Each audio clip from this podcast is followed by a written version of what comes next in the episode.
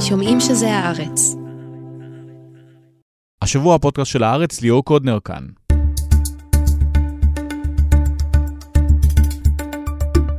בעוד המלחמה בעזה נמשכת כבר יותר מחודשיים, המערכת הפוליטית מתחילה להתחמם. הקואליציה מונעת את תיקון התקציב ל-2024 כדי לסחוט עוד כספים, מקורבי בני גנץ מדברים על פרישה מהממשלה, אפילו בשמאל מתחיל מאבק על מעט הקולות שנותרו שם. את מיכאל שמש נשאל האם אנחנו מתקרבים ליום שאחרי נתניהו, איך זה יקרה, ומי השחקנים המרכזיים בסיפור הזה. בהמשך על ישראל ואמריקה, ואם נחדד, מדוע צעירים אמריקאים מעדיפים את הנרטיב הפלסטיני. השחקנית נועה תשבי מנסה להסביר את הסכסוך לאמריקאים, נשאל אותה מה השתנה אחרי 7 באוקטובר.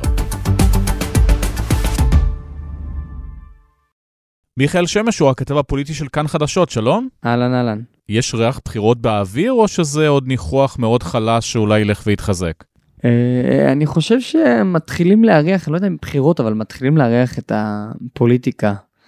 הפוליטיקה המכוערת, זאת שהיה לנו ממנה קצת אה, שקט, אני חושב, בשבועות האחרונים, ומתחילים להריח את זה, ואתה יודע, כשמריחים את זה חזק חזק, זה אומר שכבר הבחירות באופק. אם אנחנו מדברים על הליכוד, אז דווח היום שהליכוד התחיל לעשות סקרי עומק, שהמטרה היא מה לראות לאיפה הרוח נושבת, שאם אה, נשווה את הליכוד לסינואר, כל אחד משני הצדדים מנסה למשוך זמן ולראות שפתאום אה, המהלומה עוברת? נתניהו עושה במהלך המבצע הזה אה, בדיקות כל הזמן לראות איפה הוא עומד. אה, ובשבוע האחרון באופן כללי בכלל אה, מתחיל לשדר איזשהו אה, קמפיין, בעיקר קמפיין שקט.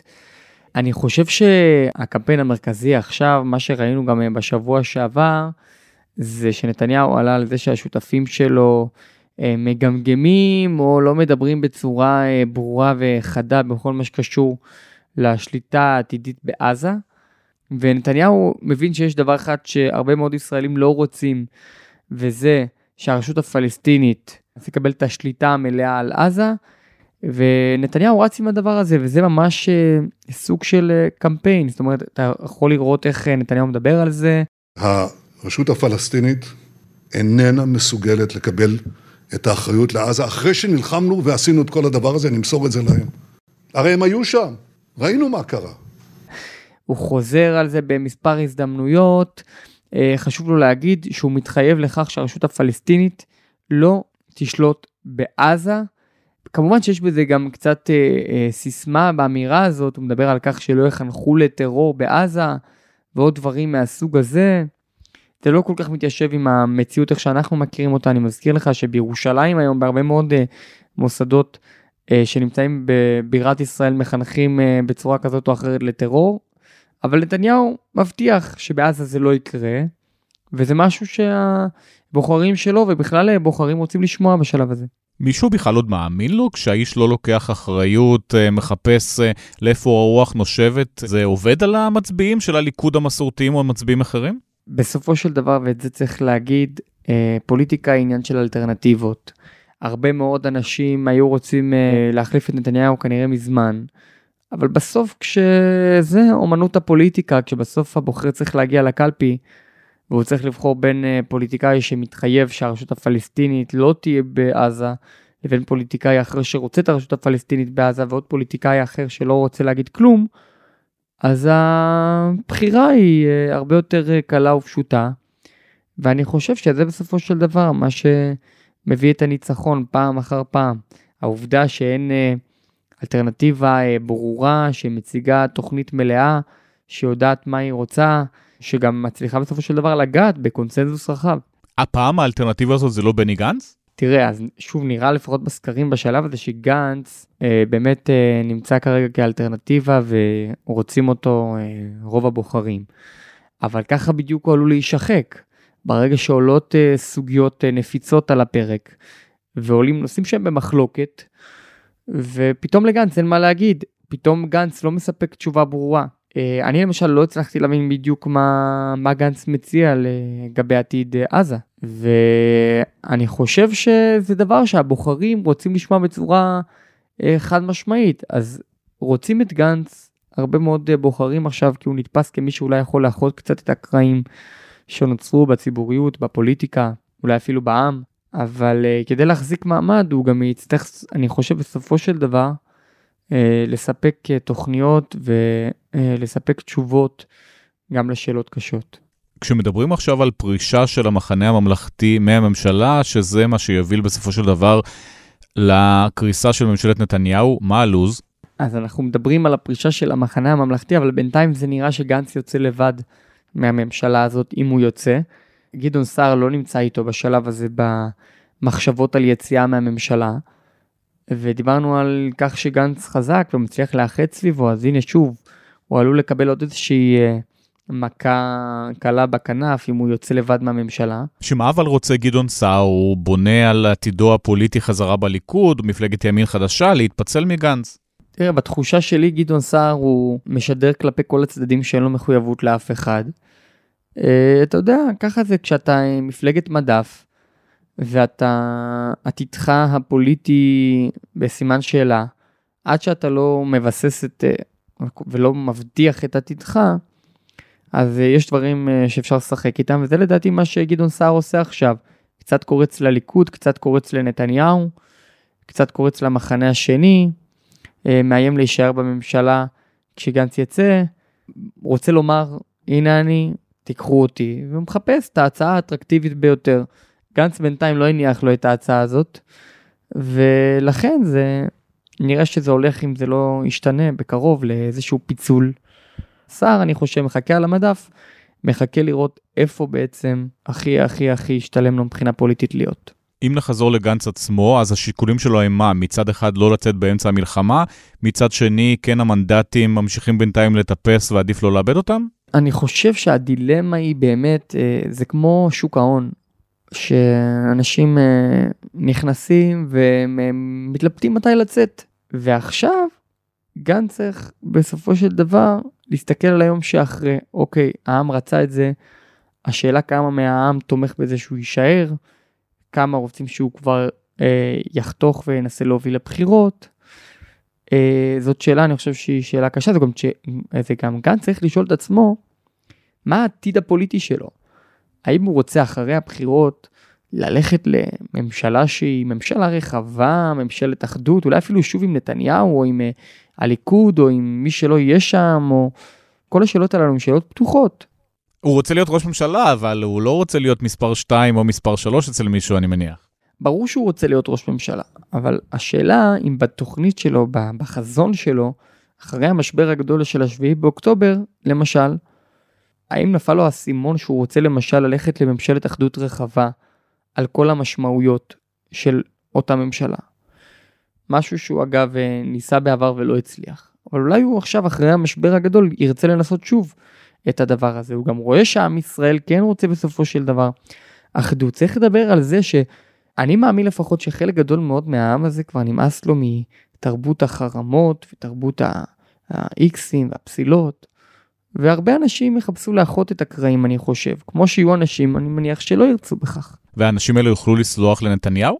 אז לא בטוח שנתניהו יהיה שם, אולי מישהו אחר יהיה שם, אבל גם אם נתניהו יהיה שם, תלוי כמה מהמצביעים יתייצבו מאחריו.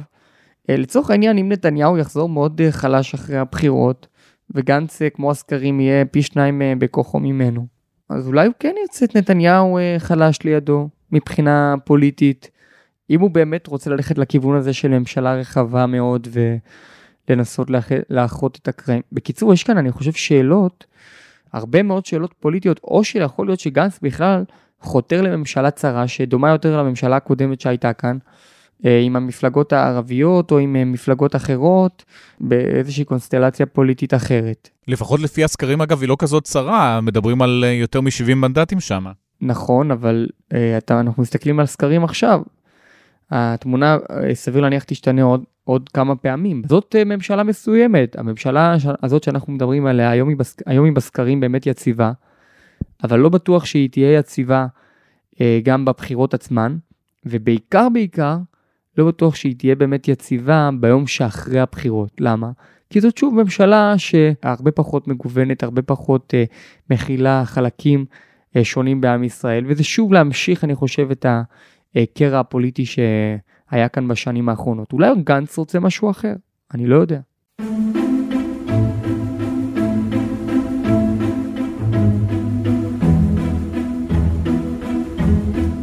אני לא אתמוך בתקציב. אם לא נקבל לפחות את ה-250 מיליון שקל שאנחנו יודעים להוציא היום, יודעים להוציא אותם, עסקים מחכים לנו.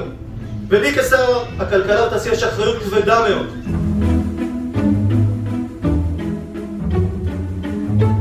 את נתניהו אתה עדיין לא מספיד גם בתוך הליכוד. היו התבטאויות של שרים אחרים בליכוד שהוא גמור, אבל בינתיים במבחן התוצאה אה, המכונה ממשיכה לעבוד. תראה, בזמן שאנחנו מדברים בדיוק ברקת הודיע שהוא יצביע בעד התקציב. זה היה נחמד בתור איומים ובתור אה, להתבלט קצת, להבדיל את עצמו מפוליטיקאים אחרים. אנחנו דיווחנו בשבוע שעבר שהוא רואה את עצמו מתמודד אה, נגד נתניהו בליכוד, שזה אני חושב המפנה הפוליטי שחל אצלו כפוליטיקאי. אבל מעבר לזה, העובדה שברקת מתייצב עכשיו ומודיע שהוא מצביע בעד התקציב, זה מראה שמה שנקרא כוחו של נתניהו בתוך המפלגה עדיין לא נחלש בצורה דרמטית, שהניסיון אה, לקרות תיגר על היכולת שלו להוביל ועל היכולת שלו להנהיג את המפלגה, צפוי להיות ניסיון מאתגר מאוד מאוד לפוליטיקאי שיעשה אותו אה, בתוך הליכוד אחרי המלחמה. עד כמה ה-64 המנדטים האלה יציבים?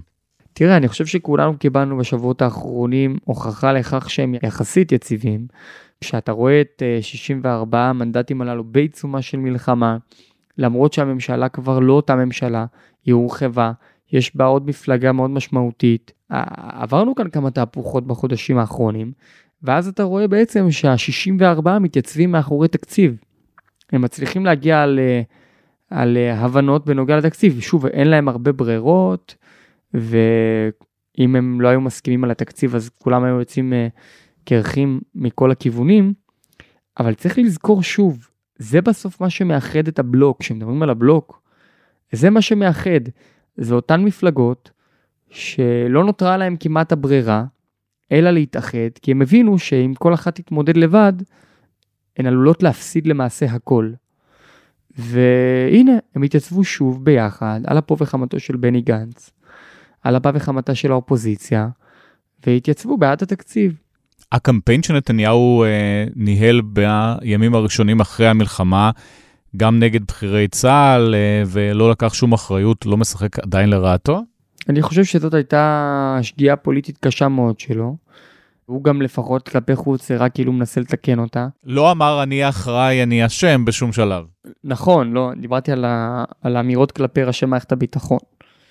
אבל כן, גם העניין הזה של האחריות, הוא לא, לא התבטא בצורה ברורה. אגב, אני חייב להגיד שאני באמת לא מבין למה. כפוליטיקאי אני לא מצליח להבין למה נתניהו חשב ולמה הוא חושב עדיין שהתייצבות שלו ולקיחת אחריות מלאה שלו היא בהכרח איזושהי חולשה גדולה שהוא לא יוכל לקום ממנה. כי הוא אף פעם לא אחראי ואף פעם לא אשם, זה רק האחרים. אז אני, אני חושב שבהיבט הזה זה בהחלט אה, שגיאה קשה מאוד שלו.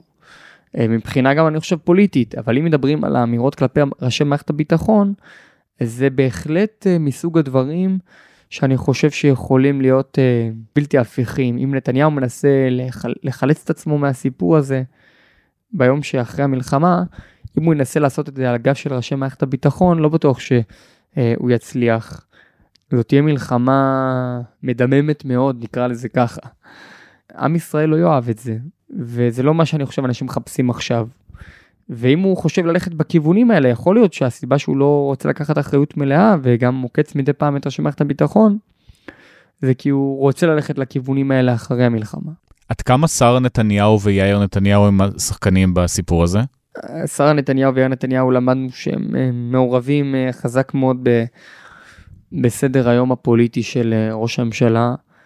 כן, זה בא לידי ביטוי גם במה שקורה בקריה לפעמים, לפי חלק מהפרסומים לפחות, באותם, ראינו את הקמפיין של יאיר נתניהו נגד ראשי מערכת הביטחון ברשתות החברתיות, שמענו דיווחים על כך ששרה נתניהו הייתה מעורבת, אבל שוב, בסוף זאת שאלה של נתניהו, אני חושב שצריך להכריע באחרי הבחירות.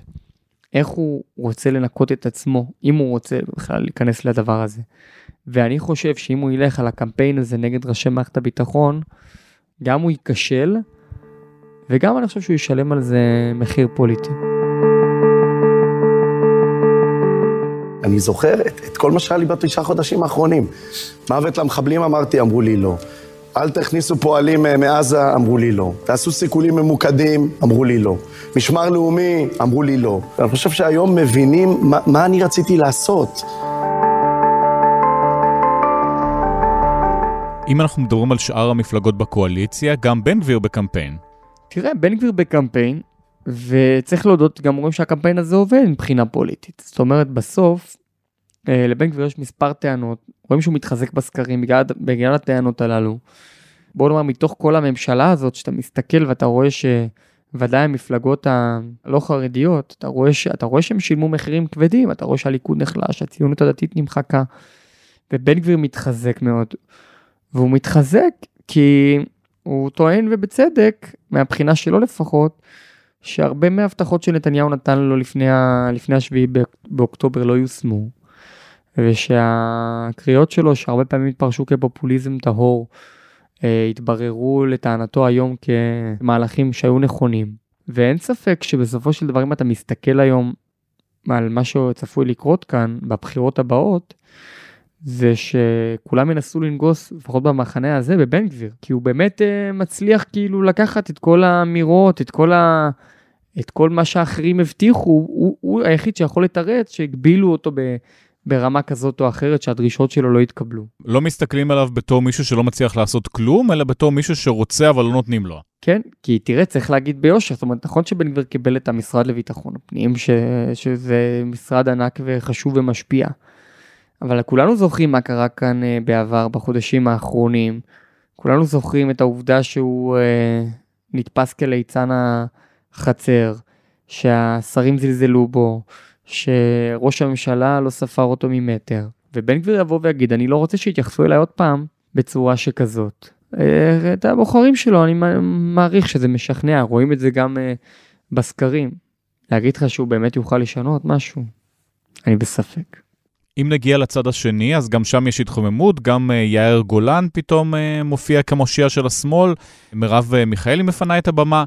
יש שם בכלל מקום בזירה הזאת? נותרו מנדטים? אז אני חושב שנותרו מנדטים, הרבה מאוד מנדטים, כי כשאתה מסתכל בסופו של דבר על המחנה הזה, uh, קח למשל את הסיפור של מרב מיכאלי.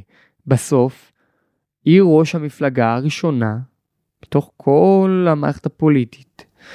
שהניחה את המפתחות. יש שיאמרו שמאוחר מדי. נכון, בסדר, תגיד מאוחר מדי, תגיד uh, כבר אין לה מנדטים, הכל בסדר, תירוצים הכל טוב ויפה. אבל בסוף בסוף היא הראשונה שהניחה את המפתחות. כן, היא, היא מפנה מפלגה, אז גם אם אין לה מפלגה הזאת כרגע מנדטים, יש לה פוטנציאל, יש לה נכסים, יש לה אנשים שתמכו בה. צריך לזכור, מפלגה שבבחירות האחרונות קיבלה כמה עשרות אלפי קולות טובים מאוד, זאת אומרת, זה לא זה לא אנשים שנעלמו, זה אנשים שמחפשים כרגע בית.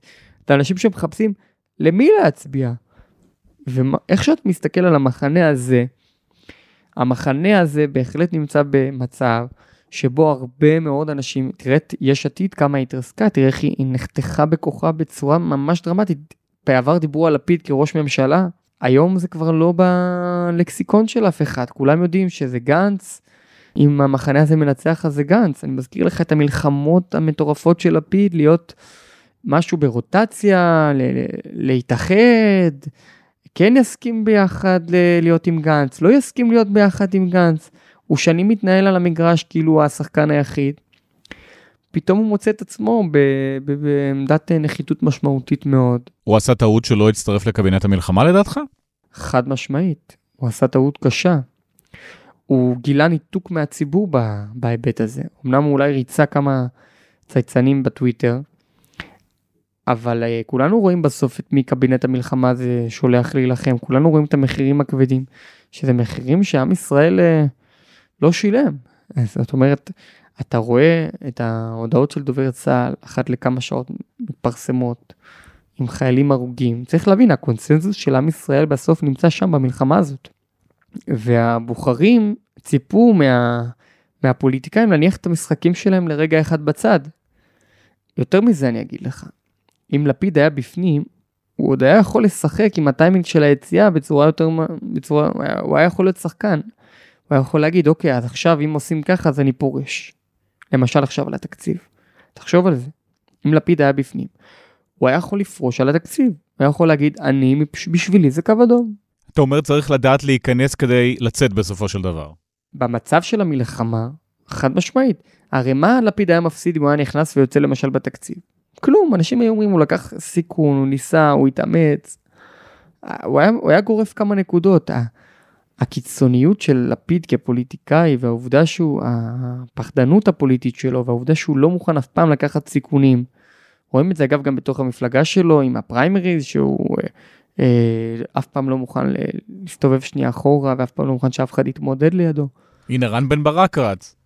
כן, כמה שנים חיכינו לדבר הזה ובינתיים גם זה נדחה עוד אה, ועדיין לא ברור בכלל האם בסוף הוא יתמודד שם או שהוא בכלל יעדיף כבר ללכת למפלגה אחרת. אבל זה ברור שהוא שולט שם במנגנון בצורה שהיא מטורפת. מבחינת השחקנים הישנים חדשים, גם בנט, גם יוסי כהן, גם יאיר גולן שהזכרתי קודם, הם משמעותיים? אה, אני חושב שהם משמעותיים, אבל רואים את זה גם בסקרים, אף אחד מהם לא טורף את הקלפים. הם אה, כולם הם יכולים להגיע לאזורים של עשרה מנדטים ב- ב- ביום טוב, ובסוף אה, או שהם יתאחדו עם אחת המפלגות הקיימות, הם בכל מקרה לא יהפכו להיות מובילי מערכת הבחירות. בנט, אחרי המהלך האחרון, לא יוכל להתמודד על ראשות הממשלה. זה כבר לא מה שהיה, הוא לא יוכל להגיד, אלא אם כן הסקרים יראו שהוא אה, חזק בצורה דרמטית. אבל בהנחה והוא באמת יצליח לגבש סביבו מפלגה קטנה, הוא לא יוכל לטעון לכתר, זה ברור לכולם, שמה שהיה הוא לא מה שיהיה מהבחינה הזאת. אז לסיום תחזית פוליטית שלך, בחירות בטוח ב-2024 או שאתה לא חותם על זה? אני לא חותם על זה, כי המצב הפוליטי בישראל הוא אה, דינמי מאוד, משתנה באמת אה, בקצב מסחרר, אבל אה, בהחלט הסבירות לכך והסיכויים שהבחירות יהיו ב-2024 הם סיכויים יפים. מיכאל שמש, תודה רבה. תודה. Ms. McGill, at Penn, does calling for the genocide of Jews violate Penn's rules or code of conduct? Yes or no? It is a context dependent decision, Congresswoman. And Dr. Gay, at Harvard, does calling for the genocide of Jews violate Harvard's rules of bullying and harassment? Yes or no? It can be, depending on the context. השימוע הזה שנערך בשבוע שעבר בקונגרס האמריקאי הפך לוויראלי, כשראשי האוניברסיטאות העילית בארצות הברית מתקשות להביע התנגדות ברורה לאנטישמיות בקמפוס. זמן קצר אחרי השימוע הזה בקונגרס פרסמה נשיאת אוניברסיטת פנסילבניה ליז מגיל סוג של הודעת התנצלות. וזה לא כל כך עזר, ובסוף השבוע היא נאלצה להתפטר מתפקידה. הנציגה הרפובליקאית שניהלה את הדיון בקונגרס צייצה, אחת הלכה, נותרו עוד שתיים. ובהקשר הזה מצטרפת אלינו מלוס אנג'לס, נועה תשבי, שלום. שלום, שלום. אם נתמקד בתפקיד שלך כמסבירה לאומית, אז מה זה כולל? מה זה כולל? קודם כל זה מצחיק, כי זה, אתה יודע, מסבירה לאומית מטעם עצמי, אז uh, זה לא באמת ש... אף אחד לא מינה אותי לעשות את הדבר הזה. אני, אני פשוט, תשמע, זה, זה משהו שהוא מאוד מוזר. אני מאז שעברתי לארה"ב לפני בערך 20 שנה, אה, העתקתי את מקום מגוריי ללוס אנג'לס. לא, קלטתי שאנשים לא, לא מבינים מהחיים שלהם, שזה נוגע לישראל, ולא רק שהם לא מבינים מהחיים שלהם, שזה בסדר, אני לא מבינה מהחיים שלי על דנמרק, כן? אבל הם לא, מצד אחד הם לא מבינים מהחיים שלהם, מצד שני יש להם דעות מוצקות, ותשוקה, ולהט, וכעס, שזה נוגע לישראל, וזה משהו שהבחנתי בו כבר לפני 20 שנה. וזה היה לי נורא מוזר, אני לא הבנתי מה מקור האובססיה אה, איתנו. מדינה קטנה, תקועה בחור של המזרח התיכון, מדינת היהודים היחידה בעולם, מה יש לכם? וזה היה משהו שהיה לי מאוד תמוה, והתחלתי להתעסק איתו כבר לפני הרבה מאוד שנים, והסיבה שנכנסתי לכל עניין ההסברה, אה, הסיבה הפשוטה ביותר, זה פשוט לא יכולתי לסתום את הפה, זה הכל. זה, מתוך זה זה התחיל, כשהייתי יושבת בארוחות ערב בחדרים עם אנשים ואומרים, ישראל, זה כל כך לא בסדר מה שישראל עושה, בלה בלה בלה בלה בלה, והסתכלתי על אנשים ואמרתי, תגידו, יכולים להסביר לי מה ההבדל בין חמאס לפתח? איפה נמצאת גזה, כאילו עזה, אתם יכולים להסביר לי איפה? והבנתי שפשוט אין לאנשים מושג, והתשוקה הזאת והלהט והאובססיה הזו, זה משהו שהיה מבחינתי מאוד מאוד מוזר. אז משם, משם זה התחיל, זה התחיל מתוך איזה משהו אורגני כזה, שהפכתי להיות אה, גברת ישראל בין החברים שלי והקולגות לעבודה. הייתי יושבת ומציירת מפות. אה, של ישראל על אה, מפיות בארוחות ערב במסעדות, ופשוט מנסה להסביר לאנשים שתכלס כל מה שהם חושבים הוא לא נכון, הוא פשוט לא נכון. אה, בגלל שהתחלתי לעשות את זה בצורה אישית, מטעם עצמי, במשך הרבה מאוד שנים, אני הבחנתי בשינוי האקוטי שקורה בדעת הקהל העולמית על ישראל. שמתי את רואה את השינוי הזה? לפני הרבה שנים, לפני למעלה, לפני 15 שנה נניח, משהו כזה. השיחה אף השתנתה. היא השתנתה מלהתדיין על ישראל, על מדיניות כזו או אחרת, מדיניות בשטחים כזו או אחרת, פוליטיקאי כזה או אחר, דברים, שיחות ענייניות של דמוקרטיה, שזה שיחות לגיטימיות, למין שיחה כזאת שנשמעה כמו, כן, אבל כאילו, האם ישראל היא בכלל מדינה לגיטימית, או שהיא ישות קולוניאליסטית כובשת שבכלל צריך לבטל אותה? וזה ממש התחיל להלחיץ אותי, כי אמרתי, פה זה, קודם כל הבנתי שזה משהו שהוא אה, אה, מאמץ אה, מלחמתי בצד השני, שהוא מכוון, יש פה יד מכוון, זה לא במקרה. ופה אני הבנתי שבעצם ישראל הולכת להיות ממותגת כמעוז האחרון של הקולוניאליזם העולמי, ואנשים יכולים להתנפל על ישראל, כי הם לא יכולים לתקן את אה, עוולות הקולוניאליזם של אה, ארצות הברית ושל אנגליה, אז הם התנפלו על ישראל. שם זה הפך להיות ממשהו שנפל לי האסימון, שזה לא בעיית הסברה חמודה. זה לא כאילו, כמו שאני אומרת להם, זה לא הסברה.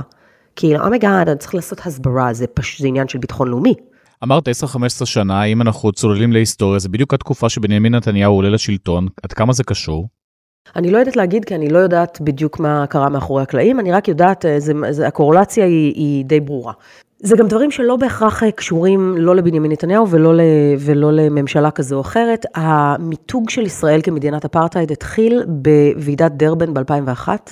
ועידת דרבין אה, לגזענות, שהפכה להיות כל כך אנטישמית, שגם ישראל וגם ארה"ב אה, אה, עזבו אותה, ושם החליטו למתג את ישראל כמדינת אפרטהייד, בדמות דרום אפריקה, וב-2006, כשהוקמו כל הארגונים החדשים של ה-BDS ושל ה-SJP, של ה-Student for Justice in Palestine ו-American Muslims for Palestine, AMP, השתמשו בשפה הזו שלקחו מדרבן, שלקחו מרוסיה הסובייטית. למה זה תפס? יש שתי סיבות. סיבה ראשונה היא סיבה, מה שנקרא, הפרי שנוח לקטיפה, הכי נוח להאשים את זה, שזה העניין של האנטישמיות, ואנחנו בטח נדבר על זה יותר, אה, יותר בפרוטרוט. כן. לאורך אלפי שנות קיום יהודי, היהודי במרכאות, the Jew, כל הזמן הואשם בדברים הכי גרועים בהיסטוריה. זאת אומרת, ב- ב- בתקופת הנצרות המוקדמת, היהודים היו אה, רוצחי התינוקות ושותי הדם הנוצרי, אחר כך תחת הנאצים זה היה אלה שמזהמים את הגזע, תחת הקומוניזם היהודים היו הקפיטליסטים או הקומוניסטים, תלוי את מי אתה שואל, כאילו זה, זה היה, זה היה, זה היה, כי אתה כל הזמן מוצא, ב- ביהודי אתה מוצא את הדבר הכי גרוע. היום, בחברה המנומסת, הליברלית, הפלורליסטית, הפרוגרסיבית, הדבר שהכי גרוע להיות זה גזעני, אפרטהיידיסט וקולוניאליסטי. זה הדבר הכי גרוע, זה עוולות, שורש כל הרע מבחינת הקהל הפרוגרסיבי. ו surprise surprise, את מי מוצאים להאשים? את מדינת היהודים. אז זה דבר ראשון, שיש שם, שם גרעין אנטישמי חזק מאוד. והגרעין השני הוא כמובן שבכל דבר יש טיפת אמת, ובאמת כשמסתכלים על מדיניות אה, ישראלית של השנים האחרונות, אפשר להבין גם שאתה יודע, נתנו להם קצת חומר בעירה, אבל אני נותנת לזה אחוז מאוד מאוד קטן, אני חושבת שבכל מקרה מחפשים אותנו, וזה משהו שהוא אה, מבאס להגיד, אבל הוא, אה, הוא לא לא נכון. אז לפני שנגיע לחלק הראשון, אני כן רוצה להתמקד איתך בחלק השני.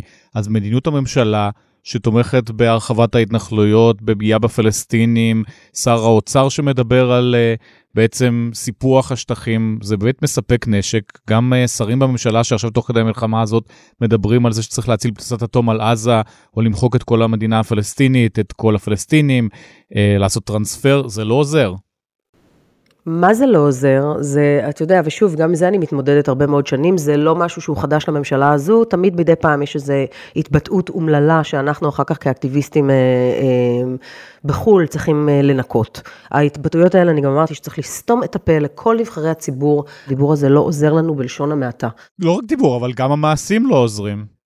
יש פה, יש פה ביצה ותרנגולת. זה לא, לא נכון. זה נכון ש, שתפקידנו, זאת אומרת, תפקיד ישראל למצוא את הפתרון, לא בגלל אה, שאנחנו רוצים להיות נחמדים לשכנים שלנו, אלא בגלל שאין לנו ברירה.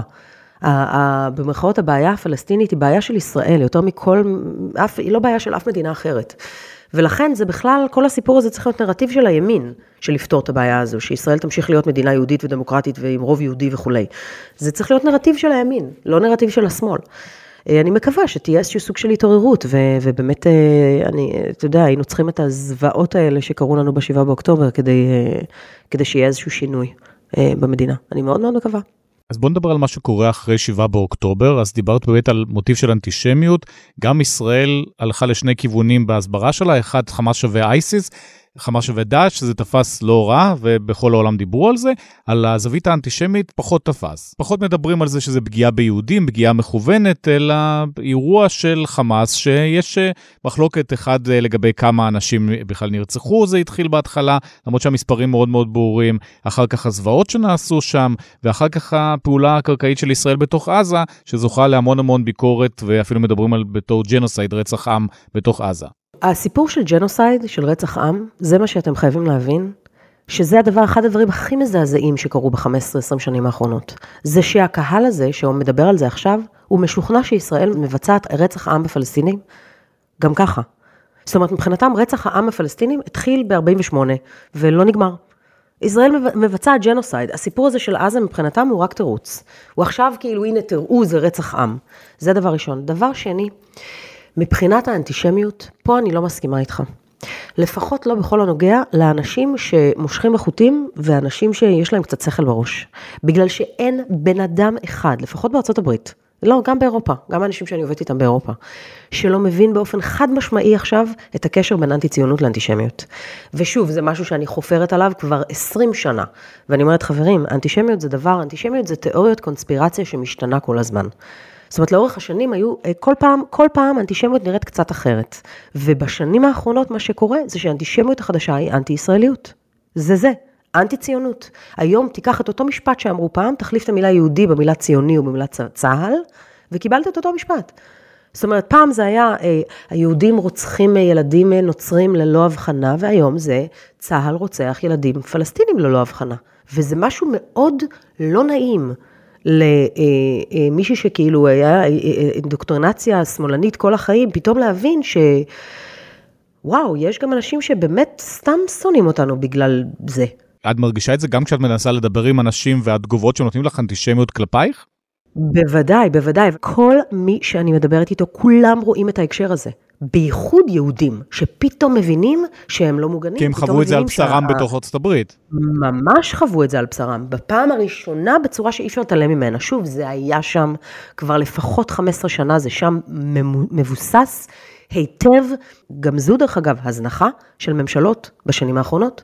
אי אפשר היה לתת לרעל הזה להתבסס ככה באוניברסיטאות ובאקדמיה ובחוגי השמאל.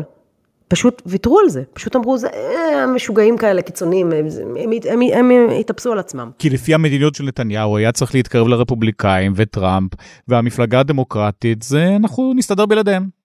זו הייתה אחת הטעויות האסטרטגיות הקשות ביותר של אה, הממשל נתניהו במהלך השנים האחרונות, להתרחק מהדמוקרטים ולהתרחק מהיהודים האמריקאים.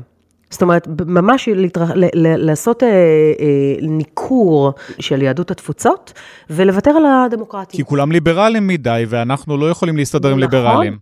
ולהתקרב לרפובליקנים ולאוונגליסטים. עכשיו, הכל טוב ויפה, צריך גם את הרפובליקנים וגם את האוונגליסטים, אבל מה שהם לא הבינו זה שהדמוקרטים והצעירים וה, וה, ויהדות ארצות הברית הם אלה שנותנים את הטון אחר כך ברשתות החברתיות ובמדיה, בתקשורת הרגילה והתקשורת החדשה, ולוותר עליהם הייתה טעות חמורה. מה את אומרת לאנשים האלה עכשיו, כשבאמת שנים לא דיברו איתם, יש להם רגשות שליליים כלפי ישראל, כבר uh, התבססו, ועכשיו איך אפשר, איך אפשר בכלל לתקן את הרושם הזה? הרושם הזה תוקן ב-7 באוקטובר, במעשים המזוויעים של חמאס. כל יהדות ארצות הברית, כולם, כמעט, שוב, כמעט כולם באופן קטגורי, התעוררו. עכשיו יש מיליארדים של דולרים שמוזרמים לישראל, בכל תחום שרק אפשר, אנשים מתגייסים כמו שלא ראיתי בחיים. אני, בגלל זה אני אומרת, גם אני דווקא אה, מאוד מאוד אופטימית בקטע הזה, כי אני רואה שינוי שלא ראיתי אף פעם. אני אומרת את אותם דברים כבר 20 שנה. אבל זו פעם ראשונה שאנשים מקשיבים לי, זה פתאום נוחת ואנשים פתאום מפנימים את זה.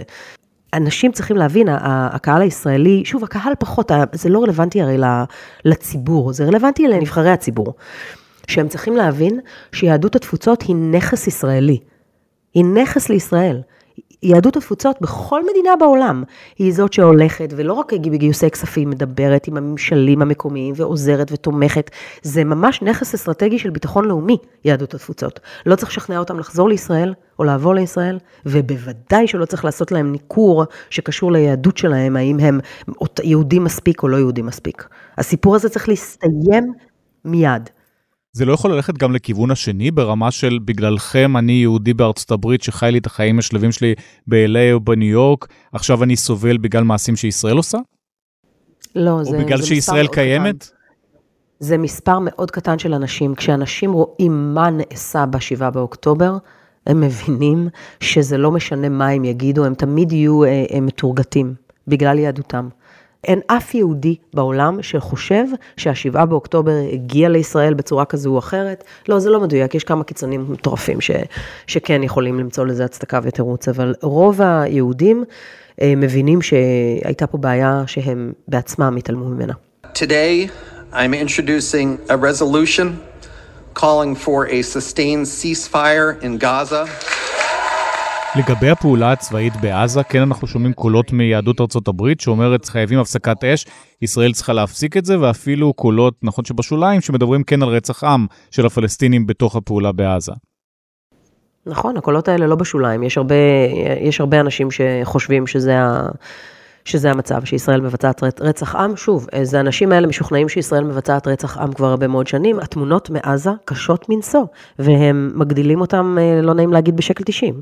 והם לא מספרים על הטילים שהם זורקים על תל אביב, ומאיפה יש להם דלק לטילים האלה. אנחנו מבינים שזה מאוד מאוד מאוד בעייתי. אם ישראל תשכיל לנהל את הלוחמה הזו בצורה אה, של כמה שפחות אה, נפגעים אזרחיים, וכמובן ילדים ונשים, יהיה לנו חבל הרבה יותר ארוך ממה שאנחנו מדמיינים, להערכתי.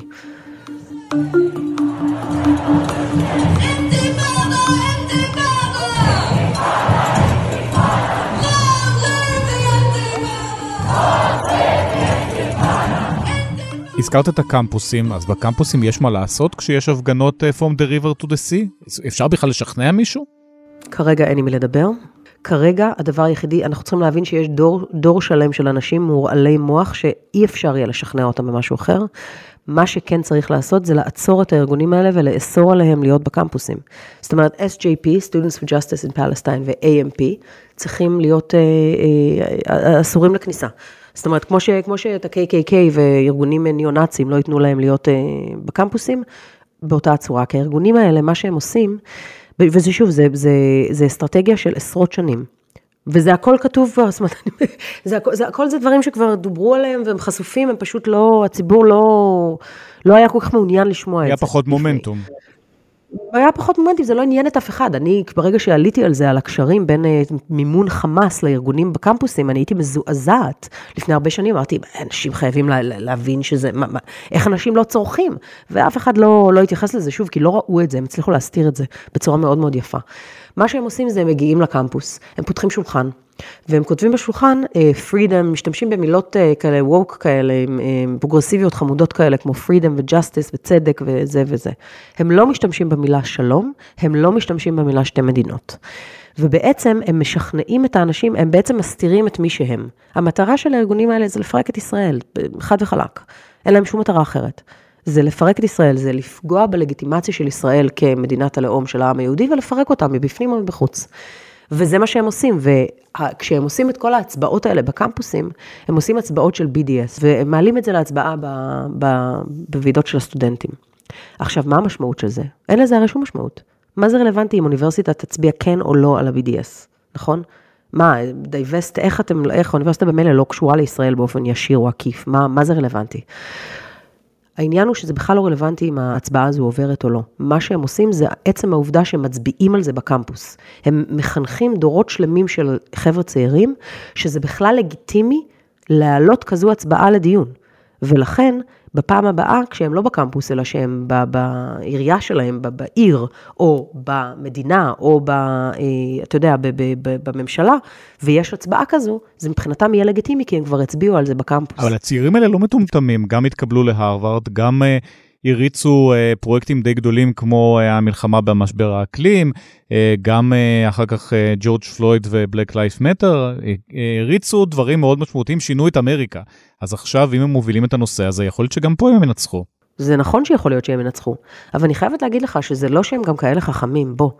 אה, הרבה מהצעירים האלה, שחלקם כמובן מאוד אה, אינטליגנטים ואני לא לוקחת שום דבר מהם, הם גם משתמשים, זה, זה, זה נקרא virtue signaling, אתה, זה קלישאה של ה... אה, לוחם הצדק ה, ה, שמעמיד עצמו תמיד בצד הנכון של ההיסטוריה. זה אנשים שהם, זה, יש להם עולם מושגים מאוד פשטני של טוב ורע. זה טוב וזה רע. זה חבר'ה צעירים שעטפו אותם בצמר גפן, הם לא היו צריכים להתמודד עם שום דבר אמיתי בחיים שלהם. זה כל הקלישאות האלה של ה mama's boy, של הילדים האלה שהם safe uh, space, וכל הזה של בלי טריגר ובלי שלא לעצבן אותם ולא לזה, והשפה הזאת שהיא קשה להם לשמוע וכולי.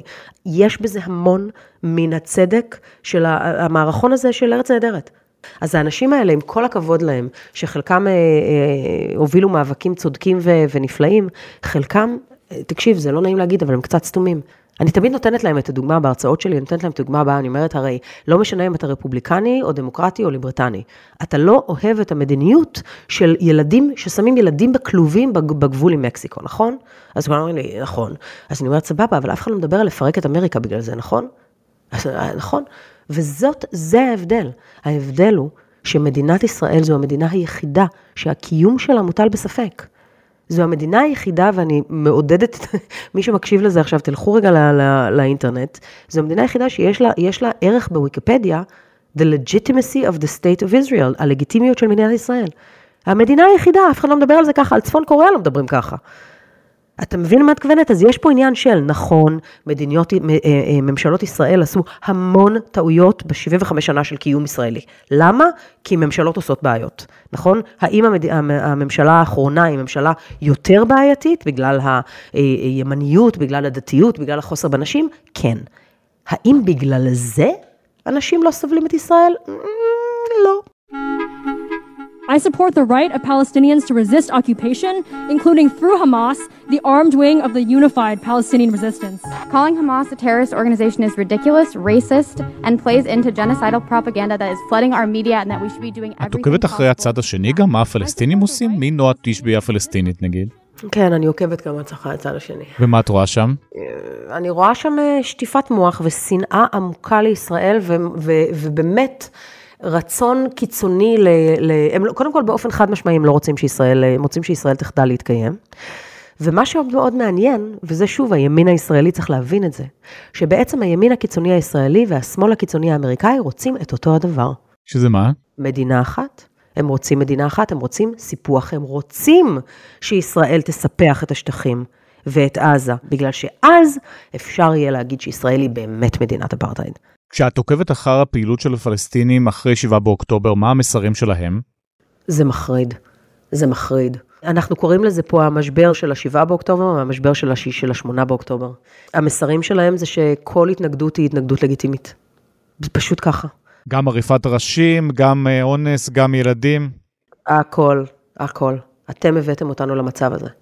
אחד הדברים שהיה לי מאוד מוזרים כשעברתי לארה"ב, אחד הדברים הראשונים שהבחנתי בהם, זה שאנשים לא מבינים שיש מנטליות שונות בעולם.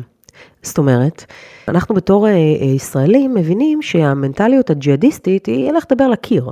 וזה משהו שבארצות הברית לא, אולי עכשיו מצליחים להפנים, ויש אנשים מאוד אה, אה, מעטים, אה, סאם הריס וביל מאר וכולי, שמבינים את זה מהשמאל. הייתי, אה, הגעתי לפה וניסיתי להסביר לאנשים, הם היו אומרים לי כמו כן, אבל כולם רק רוצים לחיות בשלום, וכולם רק רוצים שהילדים שלהם, אה, יהיה להם אה, אפשרויות בחיים וזה, והייתי מסתכלת ואומרת להם, לא, זה לא, זה לא נכון. זה לא נכון, יש, יש, אנחנו מתמודדים בשכונה הזו עם מנטליות שהיא לא כמותכם וכמותי, היא פשוט לא. ואני מאוד מקווה שזה משתנה היום. To everyone, everyone who wants this war to end sooner rather than later, the right call is not ceasefire now, but bring them home now. דיברנו על הסברה, אפשר בכלל בהסברה להסביר את הנקודת מבט שלך, שאנשים יבינו וישנו את דעתם, או שזה לא ריאלי בכלל, אולי אפשר קצת לקרב אותם, אבל כל אחד יש לו את הדעה שלו ולשנות אותה זה בלתי אפשרי. זה מאוד אפשרי, תלוי את מי. מתוך עשרה אנשים יש לך שניים שהם שרופי מוח, כאילו חמומי מוח, שטופי מוח גמורים. זה השניים, שניים מתוך העשרה האלה שאתה יודע, יעשו פוסט של המצנחים של החמאס ויגידו, אביבה לרזיסטנס, אוקיי? ואז יש לך שמונה באמצע, שהם לא כל כך, הם לא, או שהם בעדך, או שהם לא יודעים כלום, או שזה לא ממש מעניין אותם, או שהם שמחים להקשיב. אלה האנשים שאיתם צריך לדבר. זאת אומרת, הרבה פעמים שואלים אותי, למה את לא הולכת לדבר עם בלה חדיד, או עם רשידה טליב, או עם כל הקיצונים, עם AOC וזה, ואני אומרת להם, תקשיבו, למה אתם רוצים שמי ששונא אתכם יאהב אתכם? תפסיקו כבר, זה, זה מנטליות של, של תיכון. מין גרלס, כאילו לא מעניין אותי, הם לא מעניינים אותי, האנשים האלה הקיצוניים, לא מעוניינת לדבר עם רשידה טליב, אני לא צריך לשכנע אותה בכלום אף פעם. אבל יש מלא אנשים באמצע שהם או שזה פשוט לא מעניין אותם, או שהם פשוט פתוחים להקשיב, ואיתם צריך לדבר, ואותם בוודאי שאפשר לשכנע. ולמה זה חשוב? למה אנחנו רוצים לשכנע אותם בכלל? מה זה משנה מה דעתו של איזשהו תיכוניסט ממילווקי או איזשהו מתבגר בלוס אנג'לס? אנחנו חייבים לשכנע את התיכוניסט ממילווקי בגלל שבגיל 18 הוא הולך להצביע, ואז הוא יכול לשלוח אימייל למייצג שלו בקונגרס ולהגיד, אל תאשר את אה, כיפת ברזל. ומספיק אימיילים כאלה, והחבר הקונגרס שלו לא יאשר את כיפת ברזל. אז שוב, העניין הזה של, אה, אה, אני שונא את המילה הסברה דרך אגב, העניין הזה של יחסי ציבור לישראל והבנה של ישראל ותמיכה בישראל, הוא ביטחון לאומי, זה לא עניין של יחסי ציבור. אז אמרת שאחרי 7 באוקטובר את אולי יותר אופטימית, כי גם יותר מבינים אותנו, גם כסף אמריקאי מתחיל לזרום לישראל, גם יותר אנשים מקשיבים, אז בראייה קדימה אנחנו פה לקראת שינוי ביחסים האלה, או שזה עוד מורכב ואי אפשר להסתכל? קודם כל, קשה לי להגיד שאני אופטימית 7 באוקטובר, זה סיוט מתמשך. זה יום אחד ארוך, אני לא צריכה לספר את זה לאף אחד שמקשיב פה עכשיו, זה באמת, והמחשבה מה קורה עם החטופים שנשארו שם, היא מחשבה שבלתי ניתנת להכלה. אז אני, קשה לי להשתמש במונחים חיוביים בשום דבר שקשור ל-7 באוקטובר. אין הרי אימא יהודייה אחת בכל העולם שמחבקת את הילדים שלה באותה צורה מאז ה-7 באוקטובר. אין. זה לא קיים. זה, זה טראומה בין-דורית שהתפוצצה לנו פה בפרצוף ושוב אה, אה, פעם התפרצה בצורה שלא יכולנו לדמיין אותה בכלל. זה, אני כל הזמן אומרת לאנשים, אנחנו היינו, היה לנו טריגר בין-דורי של טראומה בין-דורית כשקניה ווסט צייץ בטוויטר. אז עכשיו, שאנחנו את כל הסיפורי שואה ששמענו מהסבא והסבתא שלנו, אנחנו, הם קרו, ועוד בחוויית שואה, אבל כמו שמיכה גודמן אמר, הייתה לנו חוויית חוויית גולה בישראל. חוויית קישינב בישראל. פוגרום. פוגרום, כן, לגמרי. אז, אז שוב, אני, קשה לי לדבר במונחים חיוביים. אבל אני יכולה לראות לפחות איזשהו, איזושהי התעוררות, קודם כל, באמת, מה שקורה בעם זה, זה מדהים, אנחנו גילינו מחדש את העם שלנו. אני רואה את אותה התעוררות ב, ביהדות התפוצות, אני רואה התעוררות שהיא קצת עם אנרגיה ישראלית אפילו. אנחנו רואים הרבה יותר סלבריטאים שמדברים באופן מאוד בוטה בקטע חיובי על ישראל ועל היהדות שלהם, שלא ראינו קודם, אה, וגם אה, מה שקשור לסוף סוף אה, לעצור מימונים לאוניברסיטאות ולרשום שמות של אנשים שהתבטאו בצורה אנטישמית, ולא לתת להם עבודה.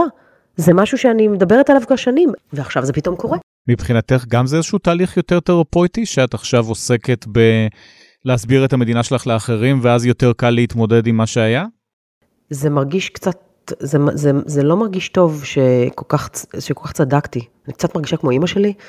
כי זה לא נעים שהייתי מעדיפה לא להיות צודקת, אני אגיד לך את האמת. מעדיפה, הייתי מעדיפה שאם הייתי ממש ממש טועה. אבל כן, תחושת שליחות מאוד גדולה, ותחושה שזה מאוד מאוד חשוב. אני חושבת שכולנו מרגישים תחושת שליחות כזו, לא משנה כמה ציני היית לגבי, לגבי ישראל לפני. הנפילת האסימון הזו, שאין לנו ארץ אחרת, היא מאוד, אה, מאוד אמיתית, והדור הזה של, אה, שבין ה-18 לבין ה-30, בוא נגיד, בין צוק איתן לקורונה לאוקטובר, ל-7 באוקטובר, זה דור מדהים. זה פשוט דור מדהים, ואתה רואה איך הם נלחמים, ואתה שם את זה ליד הסתומים האלה מהקמפוסים באמריקה, הם בני אותו גיל, שאצלנו הם נלחמים על הבית ועל החיים, ופה הם נלחמים על זכותם לשיער ירוק. זה פשוט בלתי נסבל. אבל זה נותן תחושה מאוד אה, עוצמתית ומאוד תחושת גאווה מאוד, אה, מאוד רצינית. נורא תשבי, תודה רבה. תודה רבה.